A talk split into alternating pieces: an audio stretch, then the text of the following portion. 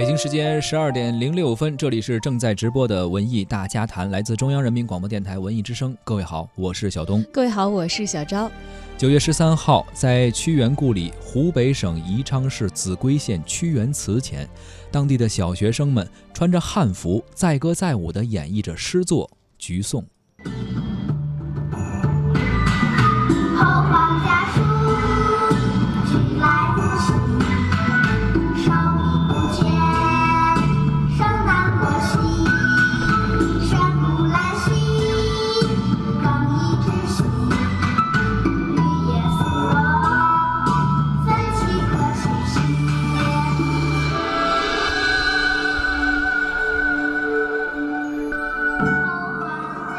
菊颂》是屈原早年创作的一首咏物抒情的诗作，诗人用拟人的手法塑造了菊树的美好形象，从各个侧面来描绘和歌颂。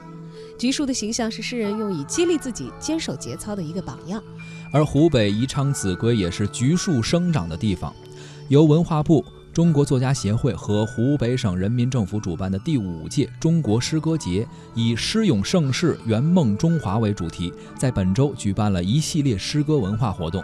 诗人和文学评论学者们也通过吟诵诗词的这样的一种方式，还有诗歌论坛等形式，再谈走进生活、走进人民、走进时代的当代诗歌作品。在今天的节目里，我们在诗意当中走进美丽的诗歌世界，也欢迎正在收听节目的您一起加入我们，说说那些让您印象深刻的好诗，或者就现在这会儿您能够脱口而出背出来的诗有哪些啊？都欢迎参加到文艺大家谈的现场背诗大会。是的啊，可以发来您的 freestyle，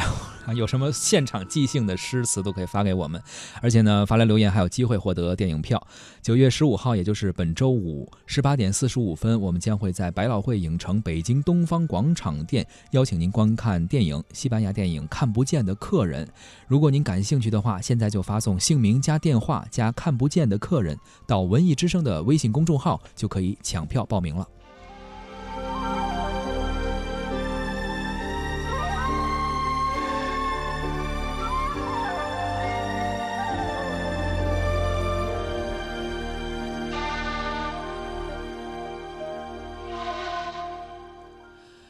刚刚听到的童声的现场演唱啊，改编自屈原的《菊颂》。本周在菊树的故乡正在举办着中国诗歌节的相关活动。作为一座传统的文化悠久的城市，宜昌是中国诗歌之城，诗歌之祖屈原用生命和信仰为我们开创了文化之泽。这里呢是屈原诗魂的故乡。说起屈原，湘君还有湘夫人啊，这是屈原的原作《九歌》里的相互映衬的篇章，分别以湘水男神和湘水女神作为咏颂的主体，互相来表达思慕之情。那么在本周呢，湖北宜昌的秭归县的屈原祠的前面，我们也听到了当地诗人们的吟诵。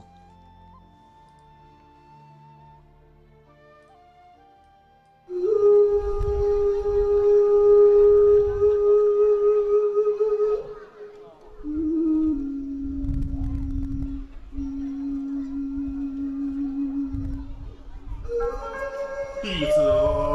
江西北渚，目渺渺兮愁云，寥寥兮秋风，动情不兮木叶下。君不行兮宜游，见谁流兮中州，美窈窕兮宜修，佩舞长兮贵州。登白帆兮成王，羽翼佳期兮西獐，鸟何翠兮瓶中，曾何为兮木上。岭原湘兮无波，使江水兮安流。望夫君兮未来，吹苍咨兮谁思。原有柴兮李有兰，思公子兮，未敢言；荒芜兮，远望；观流水兮，潺湲。矫飞龙兮本真，朝无道兮洞庭，壁立薄兮惠愁，孙楼兮兰津。湘夫人是先秦时代汉族神话传说中的女神。湘夫人这首作品呢，是伟大的爱国诗人屈原作品《楚辞九歌组诗》中十一首之一。是祭湘水女神的一个诗歌，在湘君呃是湘君的姊妹篇啊，全篇以湘以湘君的思念湘夫人的这样一个语调去描写，描绘出的是那种哎持神遥望，其实不来，盼而不归的一种惆怅的心情。当然了，由于这个那个时候所使用的古汉语啊，跟现在大家的语言习惯可能已经相去甚远了，所以当大家刚刚听到的时候，可能对于这个诗歌所表达的意思还得缓缓，但是对它所表达的情绪和意境呢，我相信还是会有一个比较直观的感受。没错，特别是通过朗诵者这种一种情感的渲染啊，可能能够体会到其中这份感情吧。来自中国的大陆，还有这个宝岛台湾的百余名诗人在这里呢，一起重温了屈原的诗歌。台湾诗人古月听到了孩子们的歌声，也想到了他心里的水乡。我泪水一直流，因为这里是我的，我父亲的家乡。我是湖北随县人，但是我没有去过。而且我完全不知道我父亲的家乡到底是什么样，呃，上个月我才从朋友那边知道我父亲稍微，他说已经帮我打听到呃家乡的事，所以今天能够呃来到这个地方，我听到这个，想说来到解呃秭归就可以看到家乡，我心里非常非常的激动。谢谢。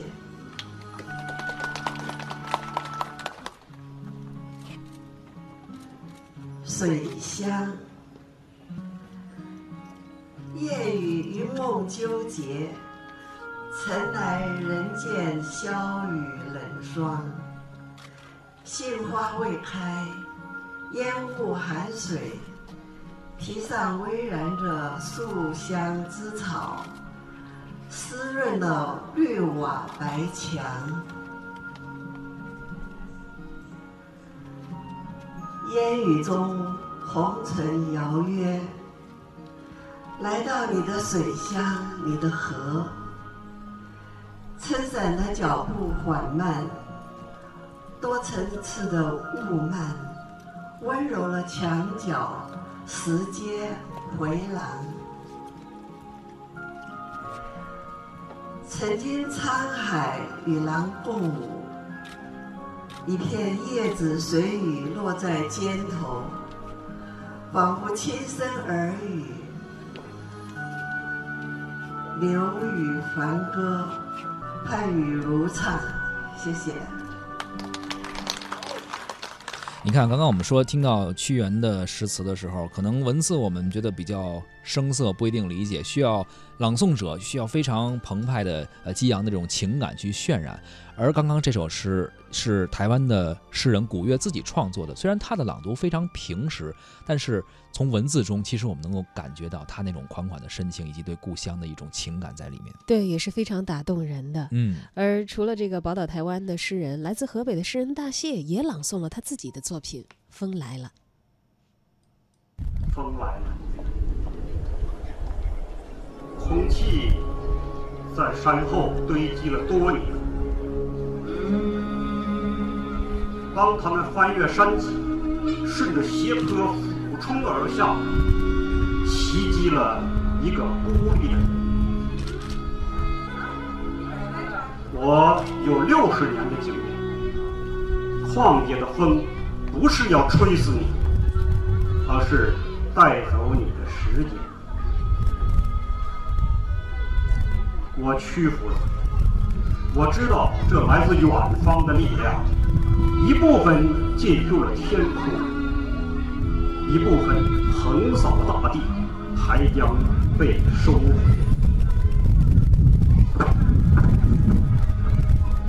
崩盘以前，有多少人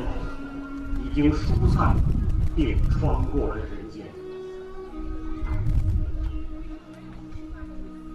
远处的山脊像世界的分界线，风来了，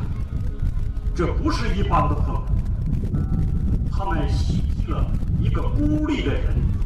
并在暗中移动群伤。听到风来了吧？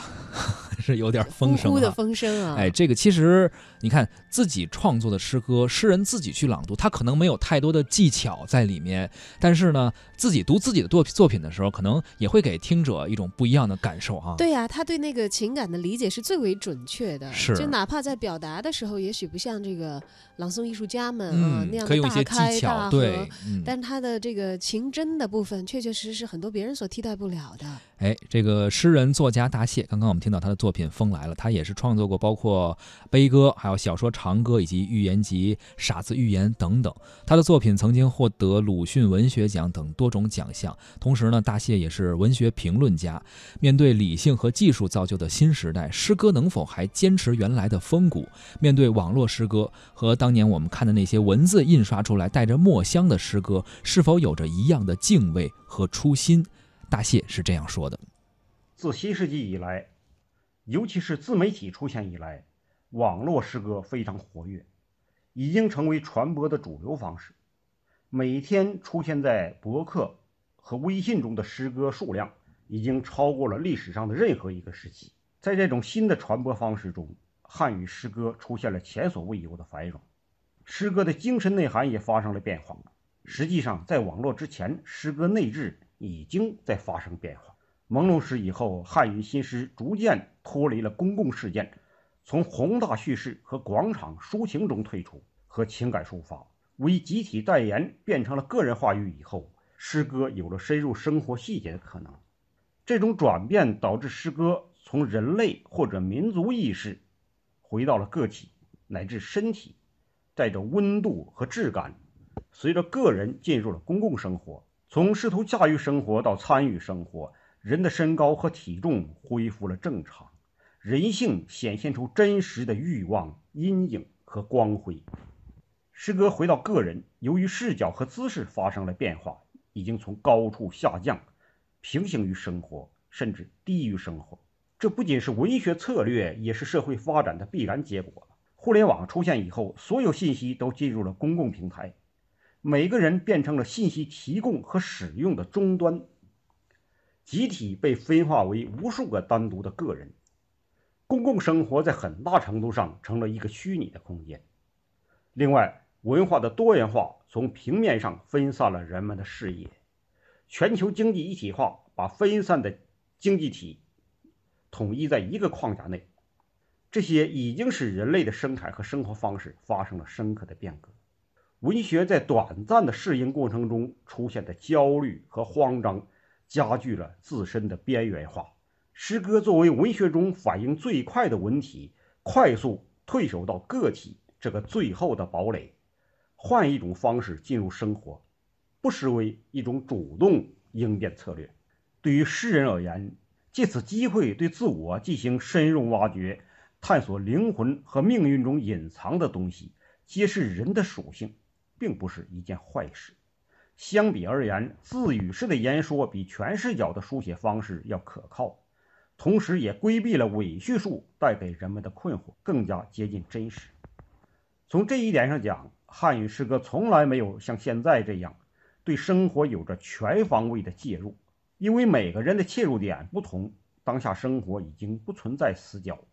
诗人们集体完成了人类生活的全景写照。也就是说，一群人共同参与了一个时代的见证和言说，成就了一部共同创作的当代史诗。每个诗人都是作者之一。与此同时，诗歌以私人化的方式进入公共生活，其急迫性也带来了一些值得注意的问题。网络时代给予人们的东西太多了，信息的饱和度和快捷性超过了人们的消化能力。如何减负保持精适度的精神空虚感，已经变得非常必要。慢下来还是继续加速，已经是个问题。在当下生活中，诗歌即使不能给人提供减速的力量，至少也应该意识到慢下来的重要性。越是激流变幻，越是需要一个精神的栖息地，让人沉潜和安宁。诗歌的属性决定其责任，即使无力担此重任，也不应回避或者视而不见。尤其是近几年微信出现以后，自媒体成为网络的主流，传播更加便捷，信息量已经无限大。在这样庞杂的自媒体群落中，诗歌获得了生机，同时也容易被信息淹没。网络信息量越大，携带的杂质越多，作为信息接受者，也就越需要我们不断的遗忘和淘汰，保留有限的记忆。而淘汰的速度太快，不利于稳定的诗歌价值观的建立。网络和信息带来了一个新的时代，这是一个理性和技术的时代。在人们对精神和理想困惑时，汉语诗歌用一种特殊的方式强化了自己的身份，用消解文化的方式来证明自身的价值。这不是最好的方式，但却是正在进行中的诗歌的应对立场。实际上，印刷诗歌和网络诗歌只是技术操作不同，在文本上没有实质性差异。我们应该注意的是，现代化的快速传播手段应该是汉语诗歌发展的推进器，而不是精神的滑梯。技术只是手段，是外在的东西。诗歌史面对的永远是诗歌本身。我们究竟写出了什么样的作品，才是最重要的事情。深夜里，闪烁心跳一样绚烂的霓虹。有人说，那是独时的欲望涌动，可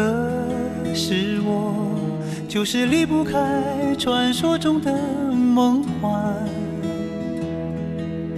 因为我还未习惯一天天平凡。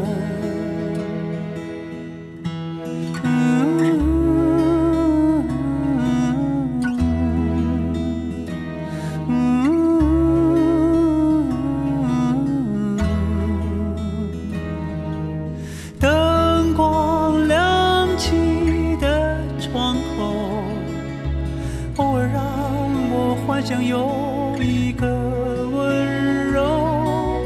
呼啸而过的警车，是夜晚最寻常的一幕，就在不远处，是我最初来到的地方。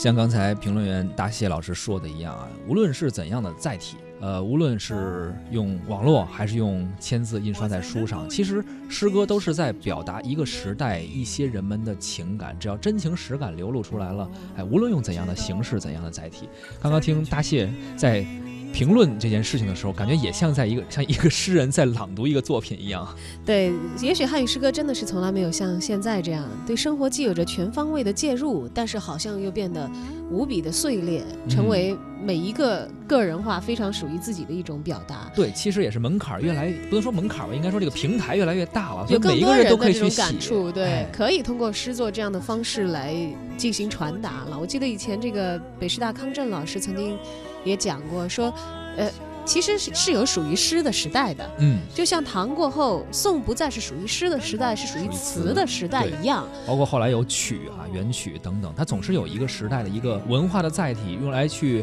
抒发当时这个时代文人的一种情感，它总要有一个渠道。就像后来我们可能通过流行歌曲去唱出来，实际上也是一个道理。对，当那个过去的时代不在的时候，其实我们也不用唏嘘和感慨，因为不管是以什么样的形式所沉淀和凝聚下来的人类精神世界的那些经精华，那些营养，那些能够滋润心灵的东西。你看现在不是穿越时间，也还依然留在我们今天的人们的期盼里吗？是的，而且经典的作品，那些古诗词也还留在我们今天的生活中嘛。其实情感也是相通的，我们也希望能够当代的诗人也能够创作出更多啊好的诗作来啊，为我们当代人留下一些精神的宝贵的财富，也能够流传到未来当中去。